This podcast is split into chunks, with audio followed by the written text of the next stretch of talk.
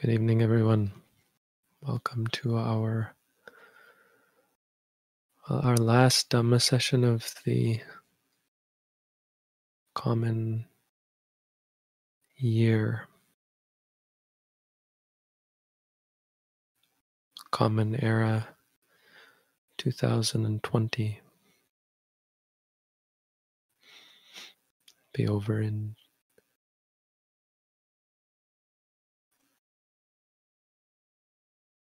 a day and a bit.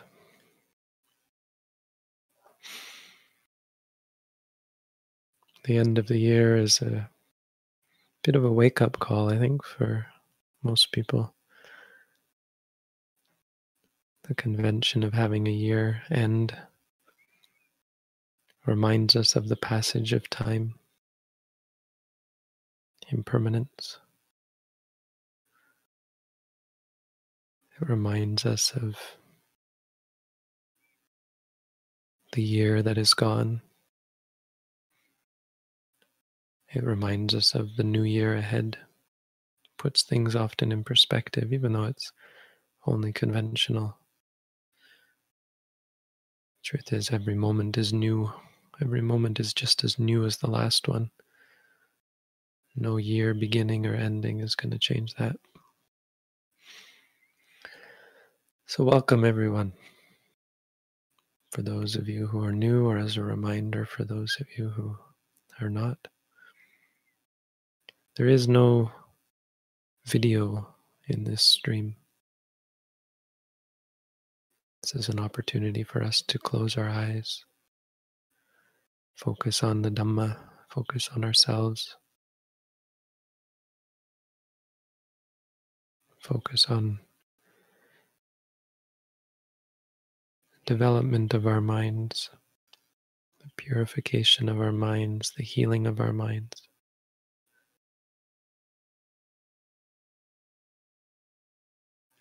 So we have a bit of a talk on the Dhamma followed by some questions and answers. If you want to post your questions, you can start doing that anytime.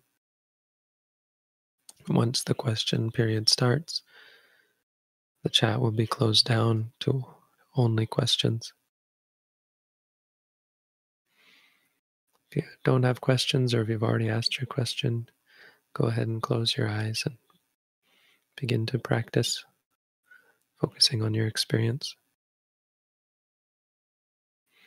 Tonight's topic is on the three characteristics.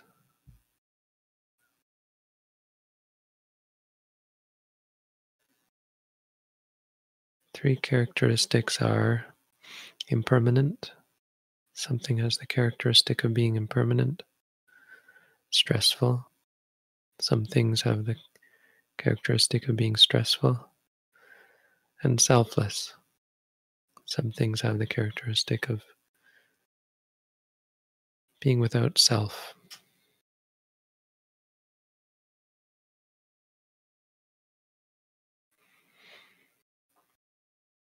In fact, about these three, you could say they're pretty universal. Pretty universal, not not completely universal, but it's hard to find anything that slips there. Slips there. Control. In fact, if we talk about samsara, everything falls under these three.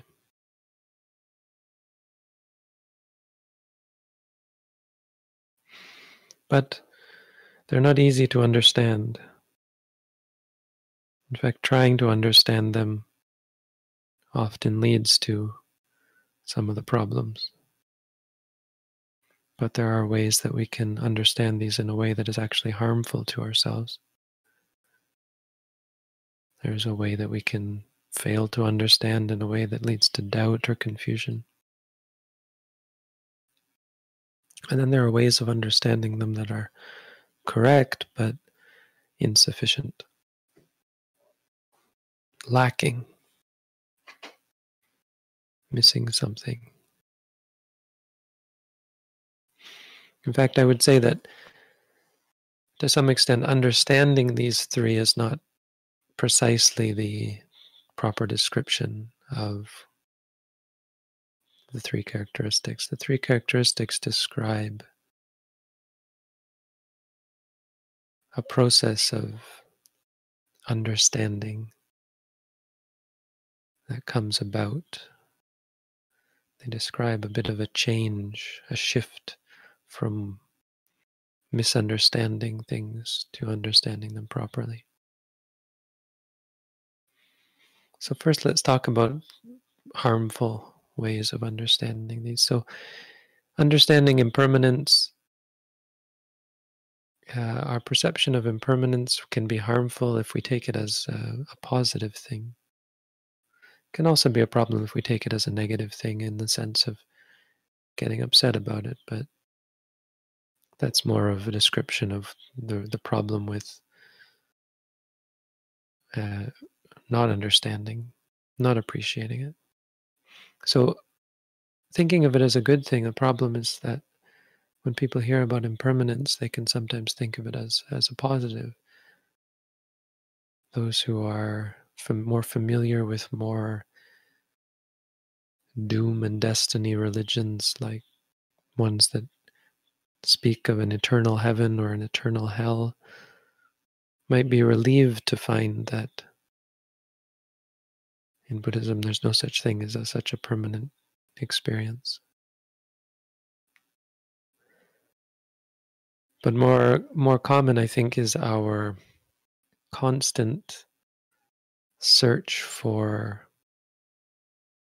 pleasure which is very much tied up with newness, with change. Because when something stays the same, it can't it can't actually satisfy us. Listening to the same music again and again and again eventually fails to provide the same pleasure. Eating the same food day in and day out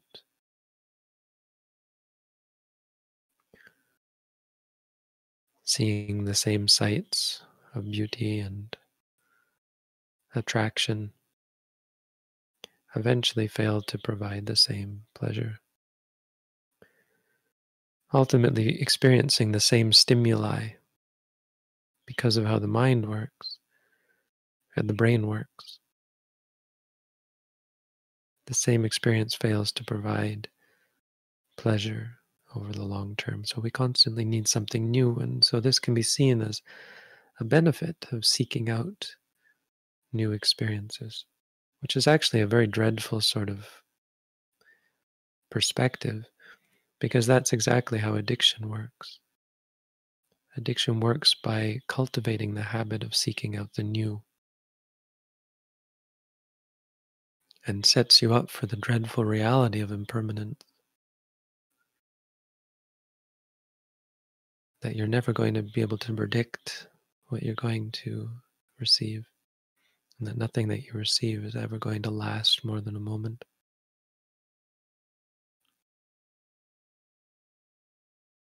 And that you're going to be bombarded by all of the experiences that you're trying to avoid. Those those experiences that are outside of what is pleasant old experiences, un- painful experiences. Impermanence is a very dreadful thing, in fact, something that causes a great amount of stress and disappointment to anyone, no matter whether they want something new or not.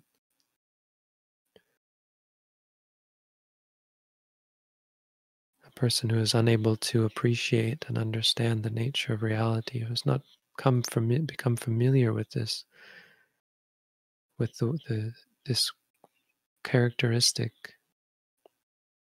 of reality will suffer quite a lot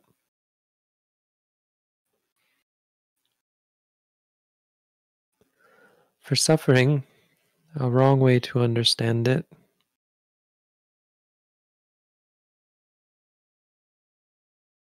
would be as something to escape from so something to run away from, sorry.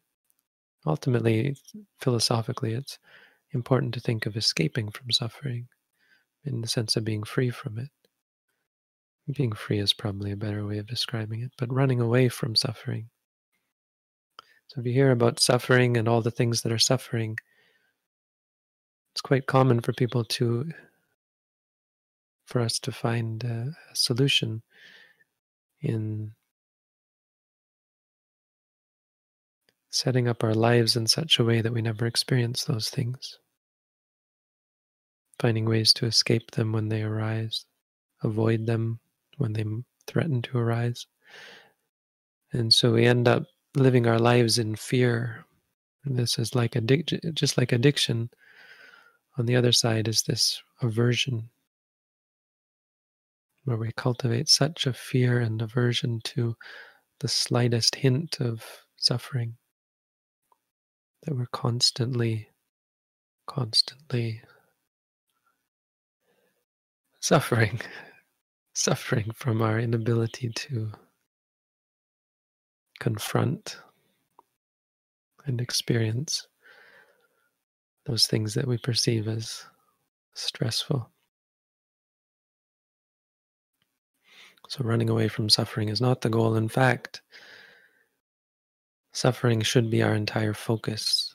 And if you really want to be free from suffering, you have to be free from the power it has over you. And that only comes by facing down the suffering, changing the way you perceive it so that it no longer has power over you, it no longer causes the reaction. It's wrong to try and run away from it. And with non self, a, common way of misunderstanding, I think the most common, is the idea that non self or selflessness means we have no self. Means that we are mindless automatons, that there is no free will, and that everything is predetermined, etc. And all of these ideas, while they might seem somewhat of a follow, somewhat that they somewhat follow from the idea of selflessness. They make the mistake of, of depending on, on a perspective of self. So the idea of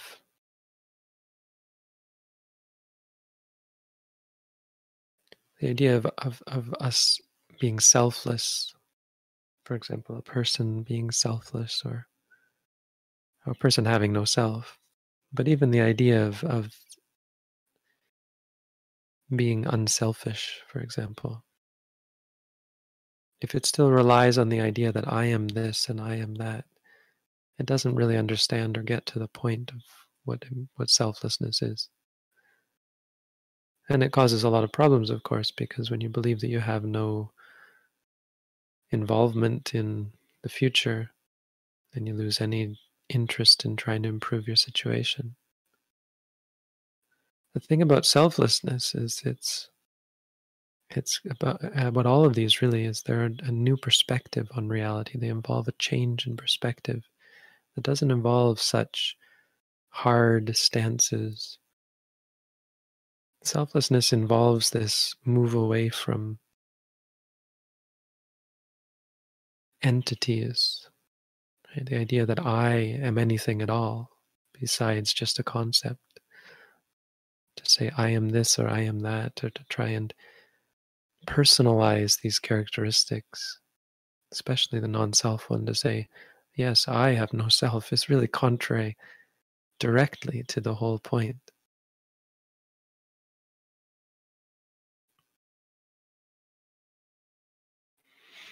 So, how should we understand these three characteristics? They're very important. If you haven't heard of these, these are very central to our practice. They're central to Buddhist theory, they're central to the, uh, the experience of enlightenment. They're really very core. They're, a, they're a sort of a detailed description of the truth of suffering. And they're very practical, they're very much a part of our practice.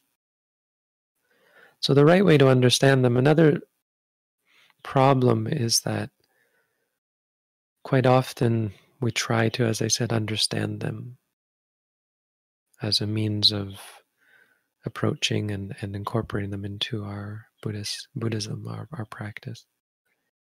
But it's not they're not about understanding them. Understanding them can be useful. For example, if you understand impermanence, that I'm going to die, all of this will pass. You ever hear these Buddhist teachers talk about, oh, nothing lasts, everything passes good things will pass. Don't hold on to th- good things because they're they're not predictable. They're impermanent. Don't hold on to bad things. They're not going to last forever. Don't don't get depressed or upset because all of this will pass.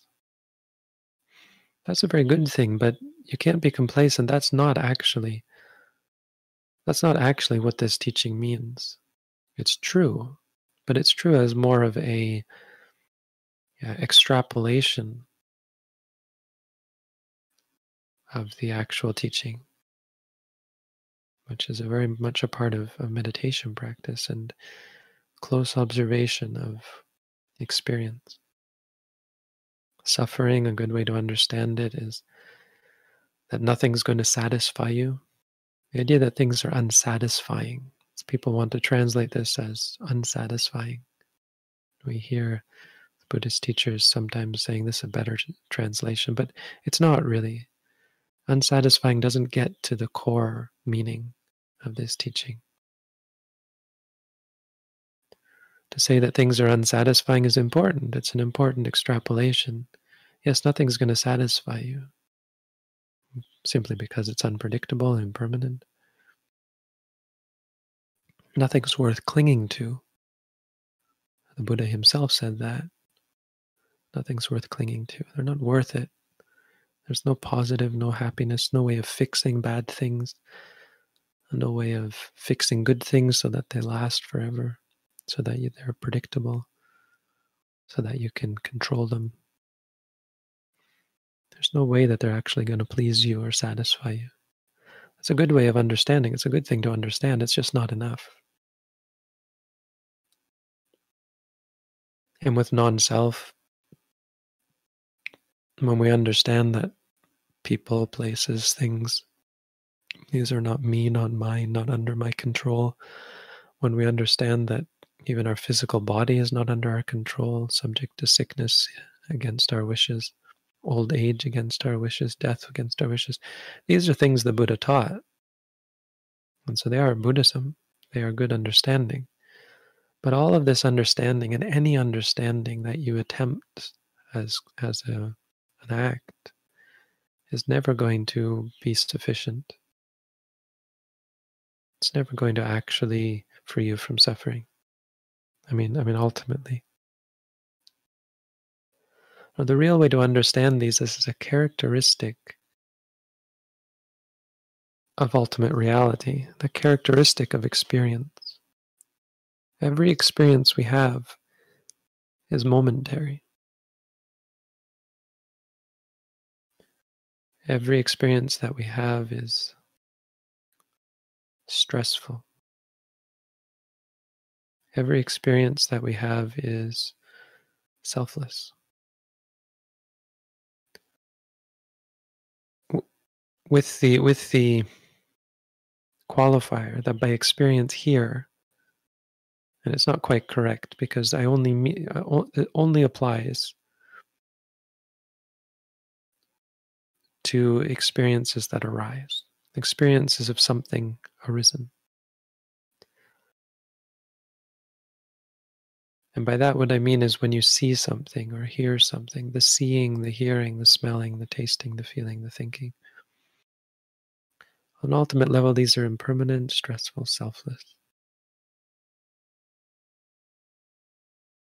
And it's it's difficult to try and explain what this means. And so I want to qualify this by saying that me describing this or explaining this to you is not meant to provide you with what you need to know.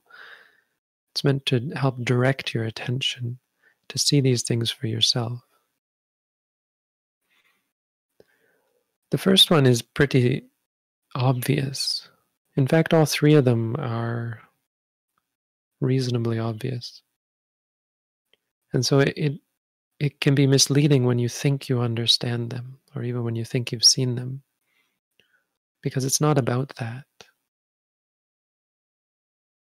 These three things are about your practice. They're the process, they're, they're the catalyst. They're the three things. Seeing these three things is the, the Buddha called the path to purity. He described them as the path.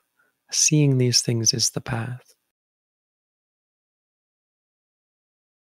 Every time you see them, they purify your mind. Every moment where we see these, which really just means, be clear, we're not talking about some moment of epiphany. It means to see things, to see an experience arise, cease, change. To see our experiences come and go. It's quite simple, really. What it means is that as you practice mindfulness, because that's where our practice is, not on these three things. As you practice mindfulness, this is the, the seeing that will come about. This is vipassana, seeing clearly. Your perspective on, on, on reality will change from people, places, things, concepts, entities, and all the judgments and reactions that come along with that to experiences that arise and cease. Very simple, actually. Those experiences are impermanent, they're incessant, one after another. And that, that practice can be quite disconcerting, unpleasant even. These three characteristics are negative. They're, they're, they're not good things. And so, in the beginning, meditators can be quite upset when they begin to see them. It's like uh, going through withdrawal in a way, because you can no longer run away from the reality. But these things shouldn't make us unhappy.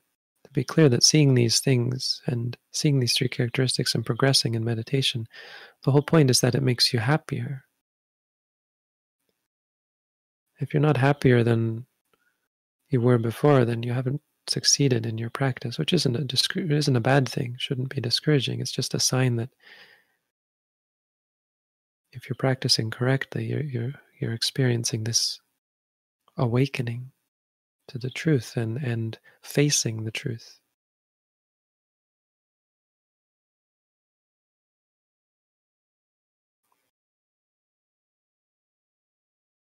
And so you'll start to see the incessant arising and ceasing of experience. You'll feel sometimes like your practice, something's wrong with your practice. It's incessant, changing all the time, momentary, nothing lasts, nothing I can hold on to, nothing I can rest on.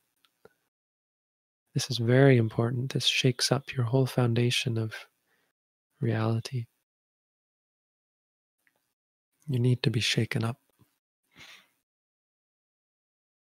You need to be challenged. Without the challenge, how could you possibly say this is something profound, new, enlightening? You don't come into the practice knowing things. Remember this you don't know these things. You come into the practice with a lack of knowledge. The things you'll learn should surprise you. They should be something you've never experienced before.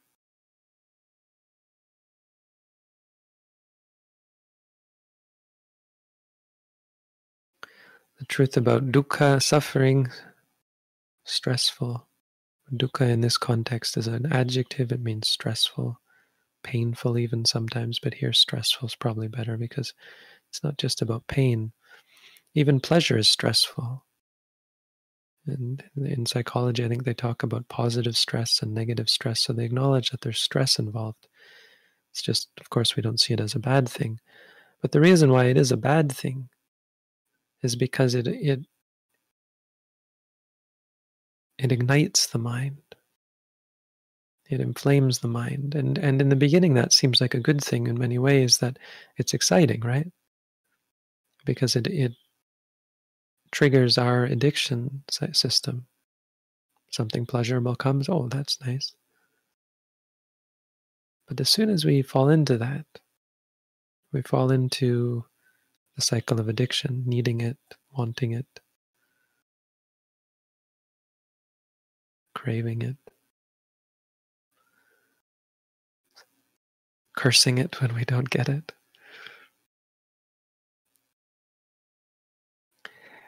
and and the change that comes about is eventually and this can be hard for newcomers to believe eventually you don't even desire it anymore you see this process and you wake up you see so you see so clearly that pleasurable sensations just appear to you as this incessant arising and ceasing that is actually coarse less refined less profound less peaceful than the alternative of them not arising. And eventually you have no interest.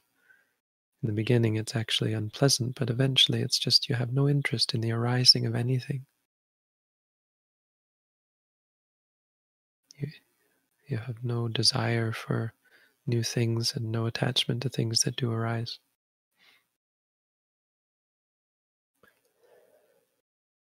And with non self, selflessness, Selflessness actually applies to everything because ultimately you can say that nothing has this self. The other two have to be qualified because nibbana is not impermanent and it's not stressful. That's because it has no involvement with arising. Nibbana is something that is unarisen. It's an experience of, of non arising, you could say. So it's something that is free from impermanence and stress. But it's not free from non self. And, and selflessness. Selflessness is this move away. It's it really describes the shift away from our perspective on things. It's really the, the it's what's unique to Buddhism. Though the other two, when described in terms of the meditation practice, they're still that that depth of understanding and appreciation is still unique but philosophically non-self is is the philosophical teaching that's unique to Buddhism, you could say. Pretty unique anyway. I mean, I assume there's other teachers out there who have picked it up or thought about it. But the depth of the Buddha's teaching in, in this regard is unmatched. Of course, the depth of the Buddha's teaching is unmatched generally, but in terms of non self, it refers to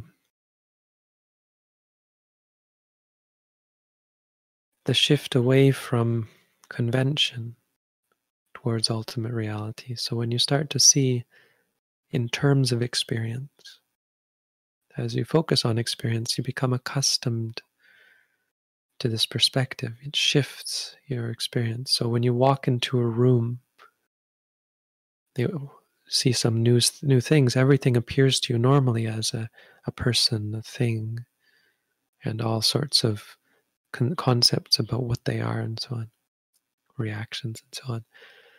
But as a meditator, as you start to become mindful, when you walk into a room, you'll find yourself experiencing the sounds, the sights, the smells, the tastes, the feelings the thoughts and the reactions, and you'll see them as discrete entities, as exper- discrete experiences that arise and cease. So they're not entities, I suppose.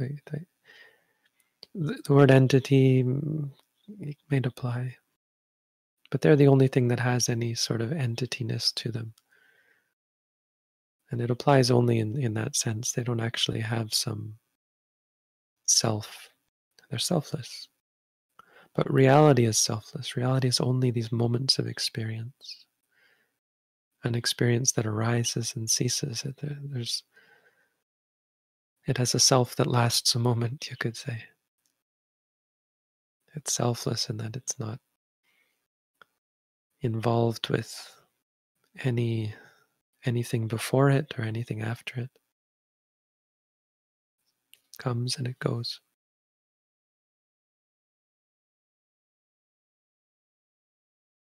just seeing in that way, just seeing the arising and ceasing is ultimately enough. It's ultimately the goal. The goal is not to really gain any new perceptions, it's to strip away our misperceptions until we perceive things exactly as they are. Until, so you see, it's not about conceptually understanding these things. It's about getting to the point where this is how you see things, that you see reality as experiences arising and ceasing. And so, if you ever wonder whether you're seeing the three characteristics, just ask yourself are you still reacting to things? Are you still clinging to things? Are you still extrapolating things as me, as mine, as this or that? Because eventually you get to the point where seeing is just seeing, hearing is just hearing, smelling is just smelling. When it arises, there's an experience of it as that. And when it ceases, the experience of it ceases with no extrapolation or feedback.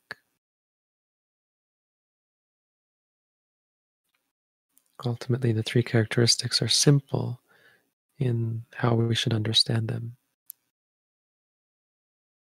And so, how we should understand them is as a, a part of the process of cultivating simplicity, simplicity and accuracy in our interaction with reality. You'll start to see how our dissonance with these three with the understanding of these three characteristics is what leads us to stress and suffering. And as you start to become more acclimatized to the reality of them you'll find yourself suffering less. Quite simple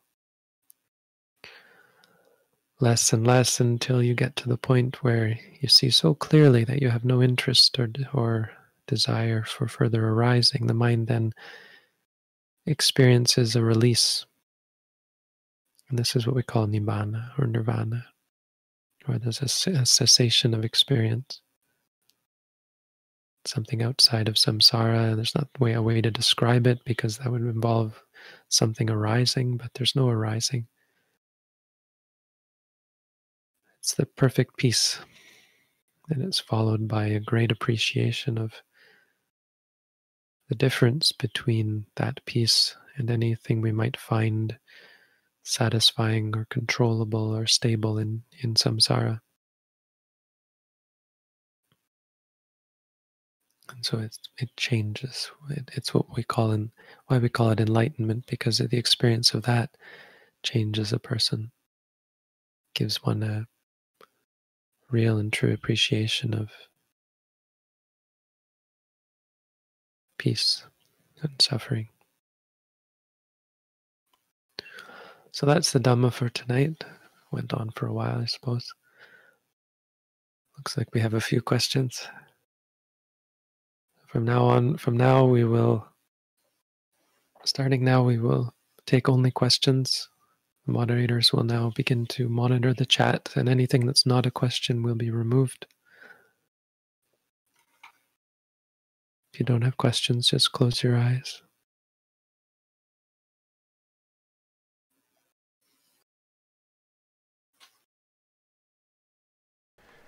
Okay, let's begin.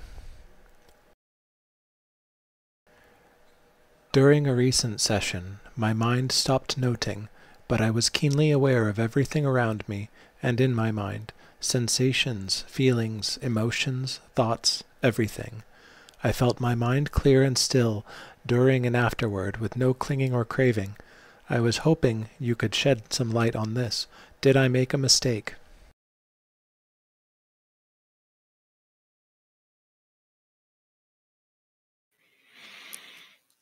Yes. Yes, the mistake was to stop noting.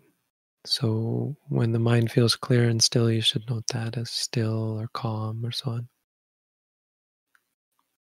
There's many good things, positive experiences that will come about through the practice of mindfulness, but when you start to take them as the practice, you have left the path.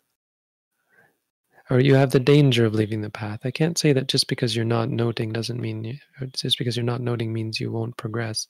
It's just hard to hard to describe how you're progressing, uh, uh, hard to verify that you're progressing the use of the noting is such a great tool, not just for the power it has, but for how concrete it is. You see, if you tell me that you're keenly aware of everything, how do you know that isn't involved with self? Most likely it is. Most likely it doesn't have the power to remove the idea that I'm doing this, that this is me. Most likely it doesn't have the power to bring you deeper in the understanding of the three characteristics, such that you see things as just moments of experience.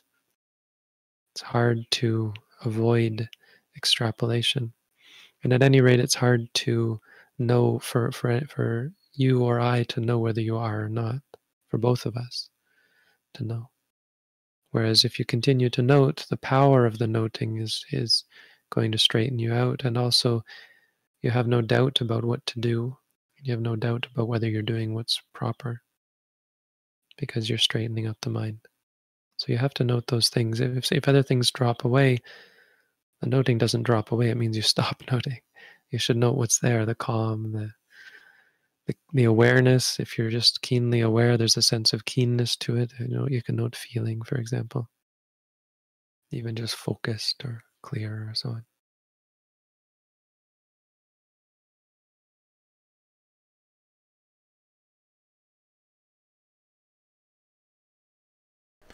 There are some sessions in which I desperately try to hold on and finish, but the pressure is too overwhelming and I break down in tears. Am I pushing myself too hard?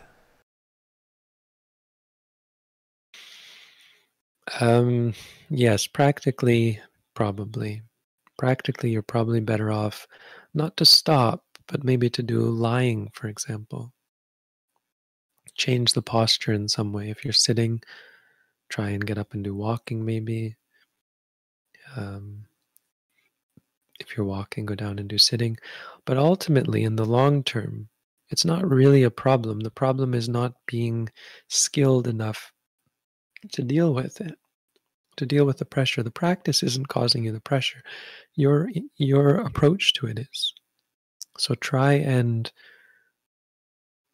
try and grab, grasp, try and grasp the the experience. What is it that is the pressure? There's usually disliking of it, stress, maybe fear even pain, tension, all of these things. The goal, just like anything in the beginning, you're not going to be very good at it, but the goal is to be able to pick these apart and see what's actually there. And when you see what's actually there, it has it has no problem. There's no problem with any of it. The problem is the reactions to it that snowball and create a feedback loop that build and build until you break. In the beginning it's common to break down and, and just feel like you're hopeless that it's hopeless. Because a part of our approach is uh, in trying to control uh, we approach things from the point of view of i am doing this and so we try to control. And and and the breakdown when you just can't make your practice work is is a part of the change in perspective. It's part of what leads you.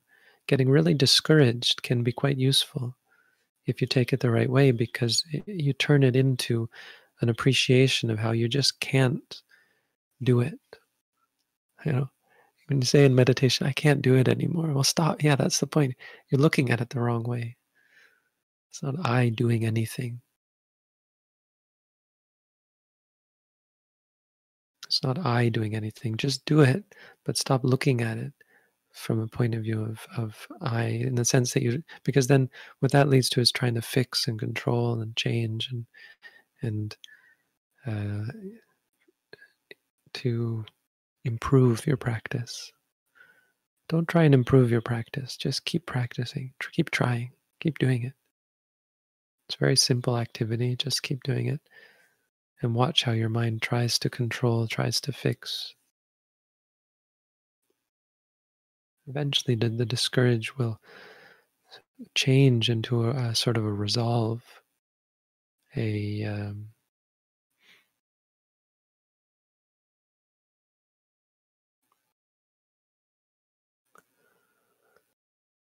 I can't remember the word. The word um,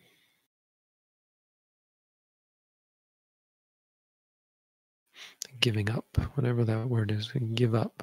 Stop trying to, uh, I guess, uh, um,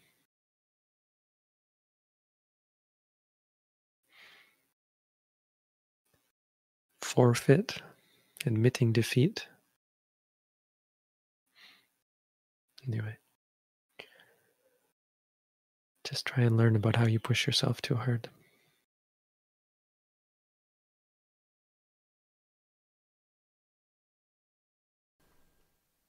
I have never practiced loving kindness before, but I think it would be beneficial to my practice.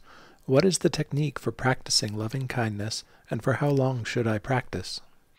There's nothing mysterious about it, just but it is good to to do it a little bit formally, like sit down and have some words that you say. Start with yourself, may I be happy.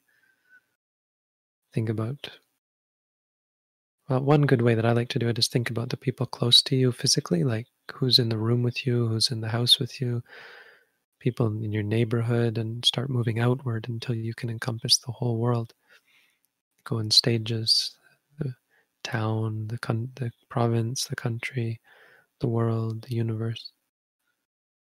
And just spend some time wishing them all to be happy and free from suffering and whatever good things.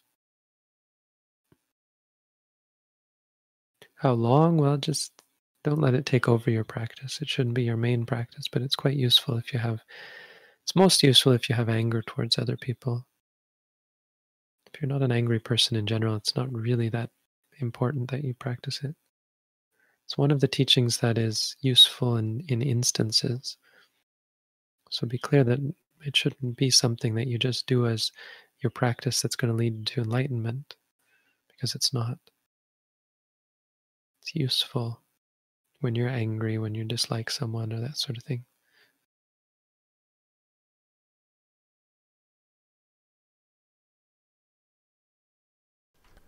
I have OCD, and so to deal with intrusive thoughts and feelings, I've been noting obsessing, reacting, and disliking. My OCD in general has always been driven by the objective to create doubt, fear, and guilt, how will noting help me to overcome this? Well, first of all, note the doubt, the fear, and the guilt as well. So, doubt and fear and guilt are reactions, and we react to them more importantly as a first step. We react to those, so we can never actually dissect this all until we come to terms with the fear and the doubt and the guilt. So, try and note them as well once you start to be able to note things in general, and that means everything, the reactions and the things you're reacting to, you'll be able to deconstruct all of this and the reactions cease because instead of reacting, you're just responding. Seeing is not bad, seeing is just seeing. Seeing doesn't trigger an OCD reaction, it just triggers a appreciation that it is seeing. That's the shift that has to come about. It's not easy, but it's simple. It's pretty simple. So the, the most common prob- problem here is that uh, we fail to note certain things. We note certain things and then we can't figure out why other things are still happening. We should note those other things as well.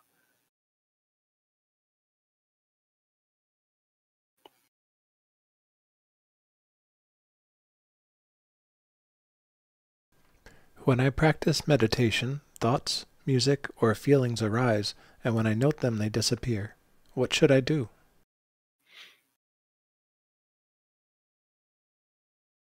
Keep practicing. Sounds like you're doing well.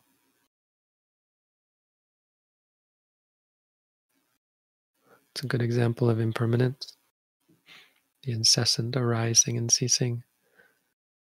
It's come and go you'll start to appreciate that. You'll start to see that that's just the nature of things.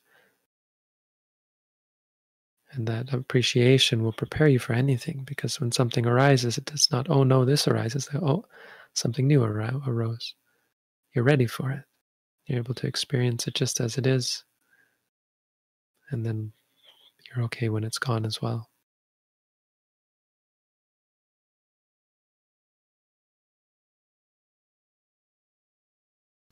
Sometimes in meditation, I go deep into thoughts, and forget to be in the present moment. By going deeply into thoughts, am I doing it wrong?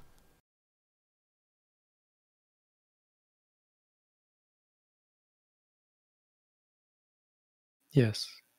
I mean, it's not so much that, it's that when you realize you're thinking, then you should note it. So it's important not to judge your practice. You can analyze it and, and look at how you, there's things that could improve, but you don't judge in terms of wrong, right? When you're thinking a lot, it's quite easy to get discouraged. Oh no, I wasn't mindful at all.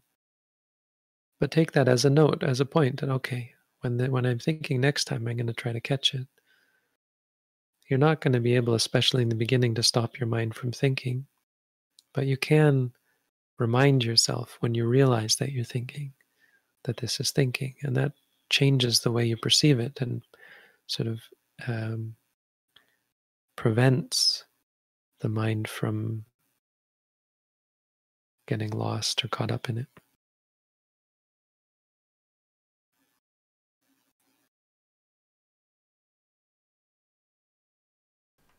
The idea of impermanence has made me feel uneasy about long term projects and commitments. How should I handle these feelings? They make me question if I should do anything. Yes, you see, it should make you uneasy. There was a story about uh, a, a god, Sakka, who, who was actually a Buddhist and uh, a Sotapanna. He had practiced well, he had seen Nibbana, but he was still a god and an angel.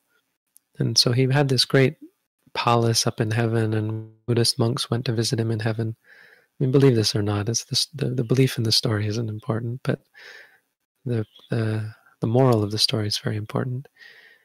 And he was so he, he, and he saw this monk coming, and he was so happy to see him. He said, "Oh, please, venerable sir," he paid respect to him and said, "Come on in, come see my home." And and it was Moggallana that was the monk. Moggallana came up to the palace and just a huge, beautiful mansion beyond anything you might ever see on earth. If you think of the most luxurious earthly mansion, it's nothing compared to this. And he walked up to it and he he, he extended his right foot and touched it with his big toe. Touched the step, the, the walk, the steps going into the mansion. And as soon as he touched it, the whole thing shook and all the stones started to shake and, and teeter as though it was about to fall over. And Sakka just freaked out. He got quite upset and started pulling his hair. And what, what's happening? What's happening? What are you doing? And Moggallana stopped. And then he said, um, You have become negligent. when we see impermanence, when we when when our plans, our goals, our, our possessions, our lives are shaken up, how big a part of the of, of suffering is this for us? And our lack of appreciation, how, how deep a hole does it dig us? When we cling to people, places, things, from the moment our children are born, from the moment we fall in love, we start building up a life that is so dependent on permanence, on stability, on, on the illusion of stability and permanence. We dig ourselves a big, big hole, and that's why we suffer so much when things change. Which is ultimately what it is when someone you love dies, it's just change. It's, it's really nothing but it's something, it's something to you because you've made it something. You see, you've you, you lacked, you were un, you, you couldn't see the impermanence, the suffering, the selflessness of it, or or your perspective, your way of looking at it.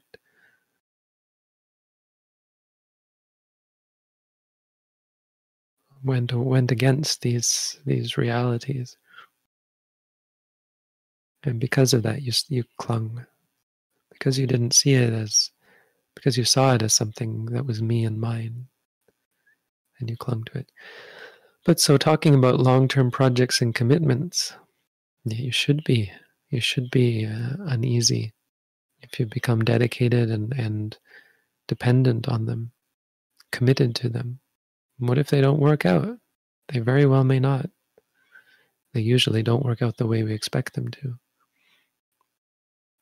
Life should not be lived in terms of future commitments and goals because there will always be more future. And if you live that way, you're living in the future. You're cultivating the habit of living in the future. What we don't realize about our lives is, is that everything that we incline our mind towards, everything that we think about and ponder, it becomes the inclination of the mind. The mind begins to take it as a habit. So living in the future leads to living in the future. That's all it leads to. It doesn't lead to a future where you're in the present anymore. It leads to more future. Eventually, you have to change your perspective, not just achieve the things you want, because getting what you want leads to more wanting.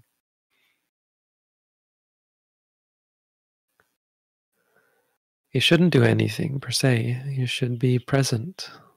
It's not about things that you do. There's a Buddhist saying, a joke that goes, Don't just do something, sit there.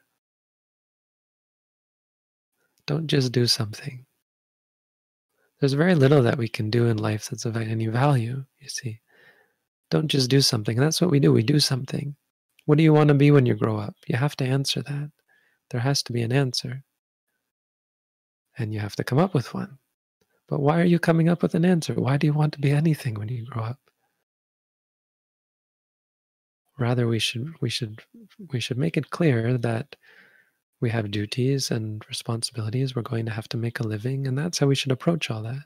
It's not about plans, it's about necessary realities. You need livelihood, so work that out. Ultimately, what should be of most importance to us is the present and our quality of how we do things, not what we do. So you see, plans are never going to be important. It's how we do whatever it is we're going to do that's most important.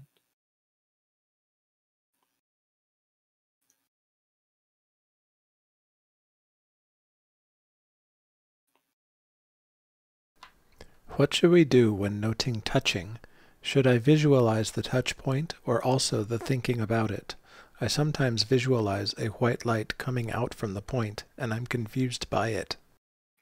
When the mind is touching the point, just say touching. That's just as though you put your mind in your foot when you walk. It's the very same thing. If you see white light, you should note that separately as seeing, seeing.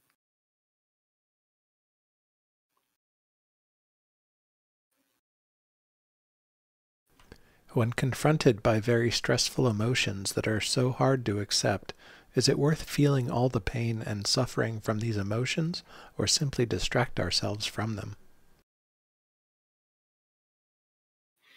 There's nothing wrong with feeling pain and suffering. So we have to realize is that it's our reactions that cause us suffering. So if you stop reacting, then nothing can hurt you. So yes, facing is facing is is the very essence of mindfulness people don't realize about mindfulness that's the whole point of, of doing it in the first place is to face things.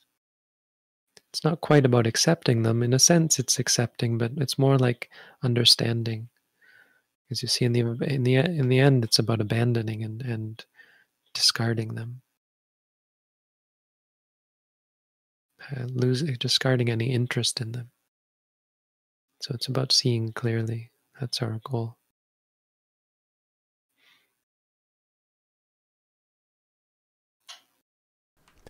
When I note, should I use my mother tongue or can I use English?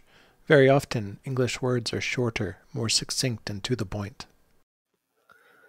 Use whichever language you, you like. Try and stick to one language. Don't expect one language to give you an advantage like that. Like, if you decide that English is what you want to go with, then that's fine, but it's not going to solve your problems. And sometimes meditators do this. They'll switch languages because they think it's it's the new language is going to you know oh it works better. All it does is keep you more interested for a while. That's how new things work and it's a part of the problem. So don't be too concerned about which words you're using. But if you use english that's fine. I feel that when I note a sensation in my mind by saying, breathing in, breathing out, that this creates a distance from direct experience of the sensation, and I focus too much on the word. What am I doing wrong? Well, those are two things. I mean, we don't say breathing in, breathing out. We focus on the stomach rising and falling. So if you're interested, you might read our booklet on how to meditate. Um, you can even sign up for an at home course if you're interested. But focusing on the word isn't necessarily the case. It can happen, but it's actually two different things that are going on here. Being distanced from the direct experience to an extent is a part of the reason why we do this. We want a healthy distance not in the sense of not experiencing it, but in the sense of not seeing it as more than simply what it is. It feels more distant because we're not getting caught up in the particulars and the details. The Buddha explicitly told us to do this. He said, one does not grasp at the particulars and the details.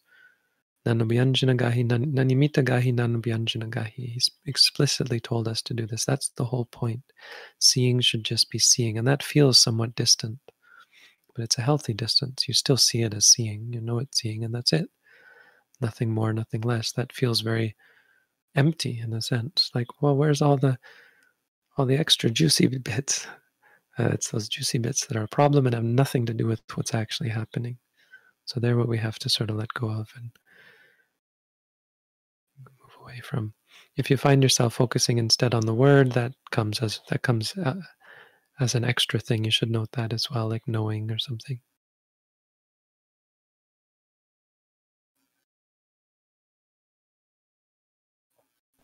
I'm becoming more and more lazy and negligent, and I'm noting, but also practicing less. I feel a little off track. If I'm worried, I also notice it. So, should I just accept this and observe passively? You have to be vigilant to some extent and realize that you're when you're not meditating you're cultivating defilements most likely. You're going to be falling back into greed anger delusion and be careful to note those. And as you see them increasing it gives you the push that you need to continue practicing. Because it's dangerous to stop. You'll start to cultivate bad habits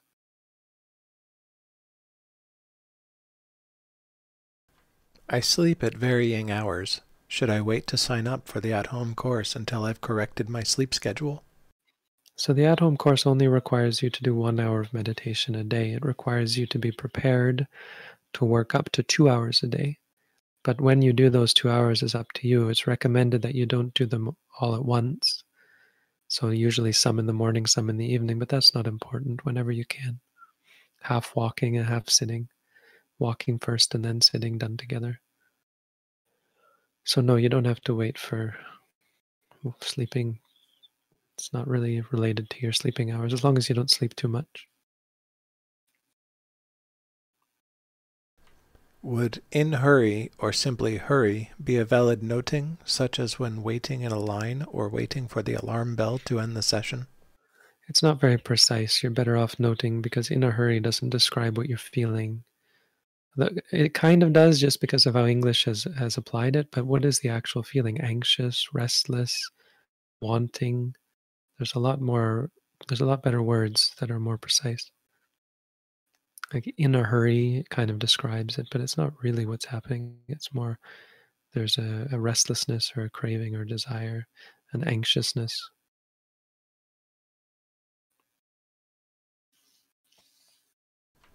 In meditation, I often find that I am striving for a sense of peace or happiness. Is this an effective practice? And if so, what exactly should I be aiming for in meditation? So you shouldn't be focused on an aim. You should just do the practice. Because you see, every moment we're creating habits or, or reinforcing them or breaking them down. We're, we're changing the way our mind works. So if you focus very much on a clear state of mind, the results and the goals come by themselves, you see. As soon as you start aiming for something, you've stopped practicing. You stop doing the work. It's like a person who's working physically physical labor every time they get up and look at the clock or uh, stop to think about the money they're going to get paid or think about the, their time at home. They, they lose focus on what they're doing. So there should never really be an aim per se. Anytime you have an aim, what, what are you doing? You're not practicing. If you want to step back and remind yourself, that can be helpful, but only provisionally. Ultimately, the only thing that really helps is doing the work. A person who works labor, they just do the work. They don't focus on the end of the day. When the end of the day comes, they get paid. Oh, where did this money come from? Oh, right, I did some work.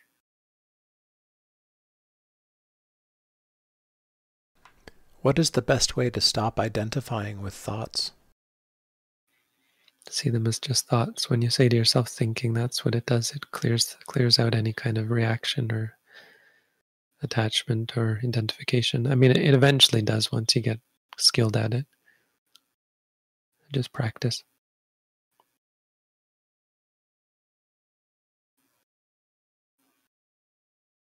If you haven't read our booklet, I recommend reading the booklet, maybe even signing up for an at home course. It's all free, so we're not ever looking for money or anything from you. Maybe respect. I would I would say this if you want to do this this course, you need a little bit of respect and appreciation that it's all free and that we come to it with a cer- certain amount of sincerity and you should as well. And if you're going to take it on, you should be sincere about it and respectful and so on. So we do expect something. But if you don't have that, well, it's up. That's your problem. It's really not. It's not on us. So honestly, I suppose no expectations whatsoever. But you might, you might be reprimanded or chastised if you're if you're not taking it seriously. So be prepared for that. Sometimes when meditating, I feel so embarrassed to meditate that when people come near me, I just stop. What should I do to not feel embarrassed? Well, just note feeling embarrassed. We're not trying to stop things. We're just trying to see them as they are. As you see them as they are, they'll be they'll start to fall apart. They'll dissolve. You're deconstructing your habits.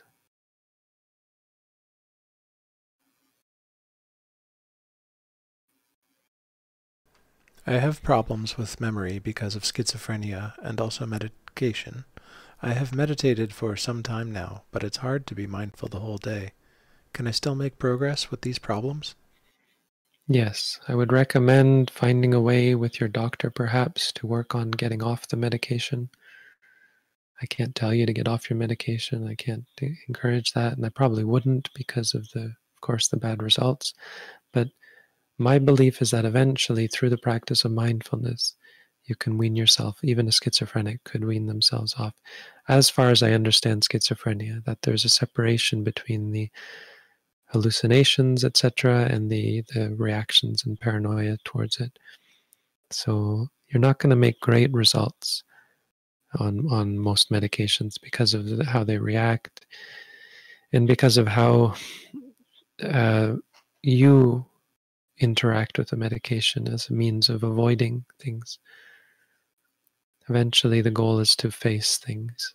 And that can be very hard, of course, when you have an extreme mental illness. There's no trivializing that, but eventually that's the goal. That's what you have to work with.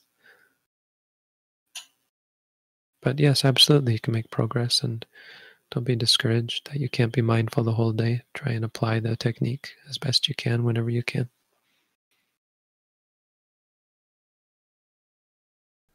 Intellectually, I understand that the body is impermanent and selfless, so should one focus more on the meditation instead of keeping up with exercises and getting healthy?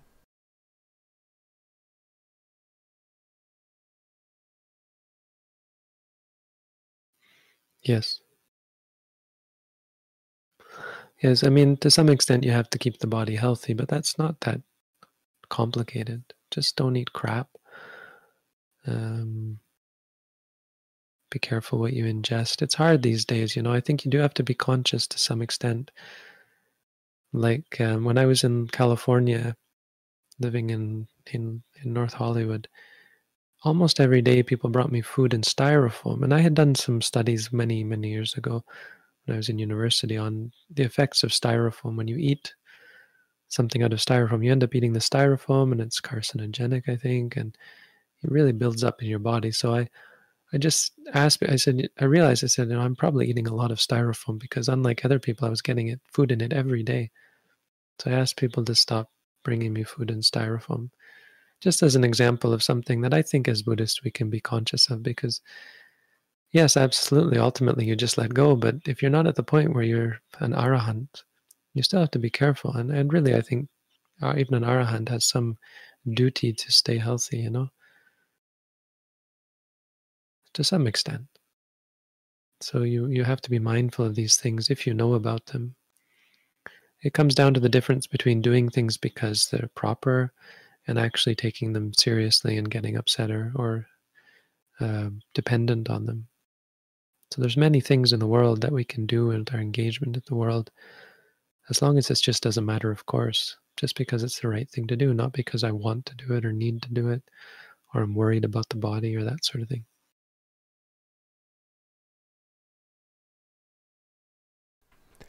One last question. During meditation, I find my mind takes a long time to quiet itself, but eventually I find peace. When I come out of meditation, I feel disconnected from the world, empty, perhaps depressed. Why do I feel this way?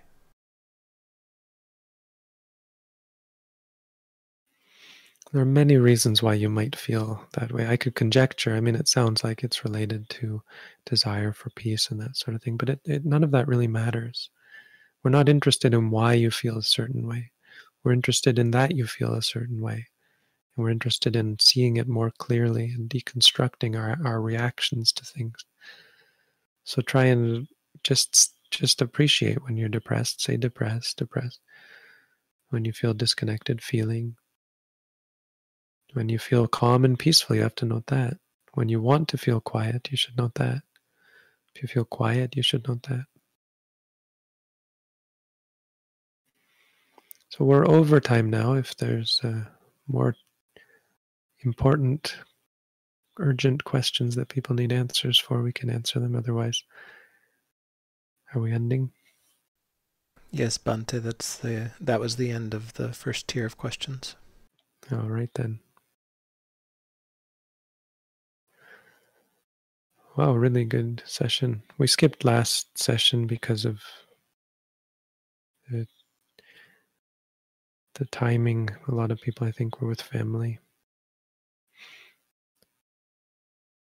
But I wasn't sure if today would be similar.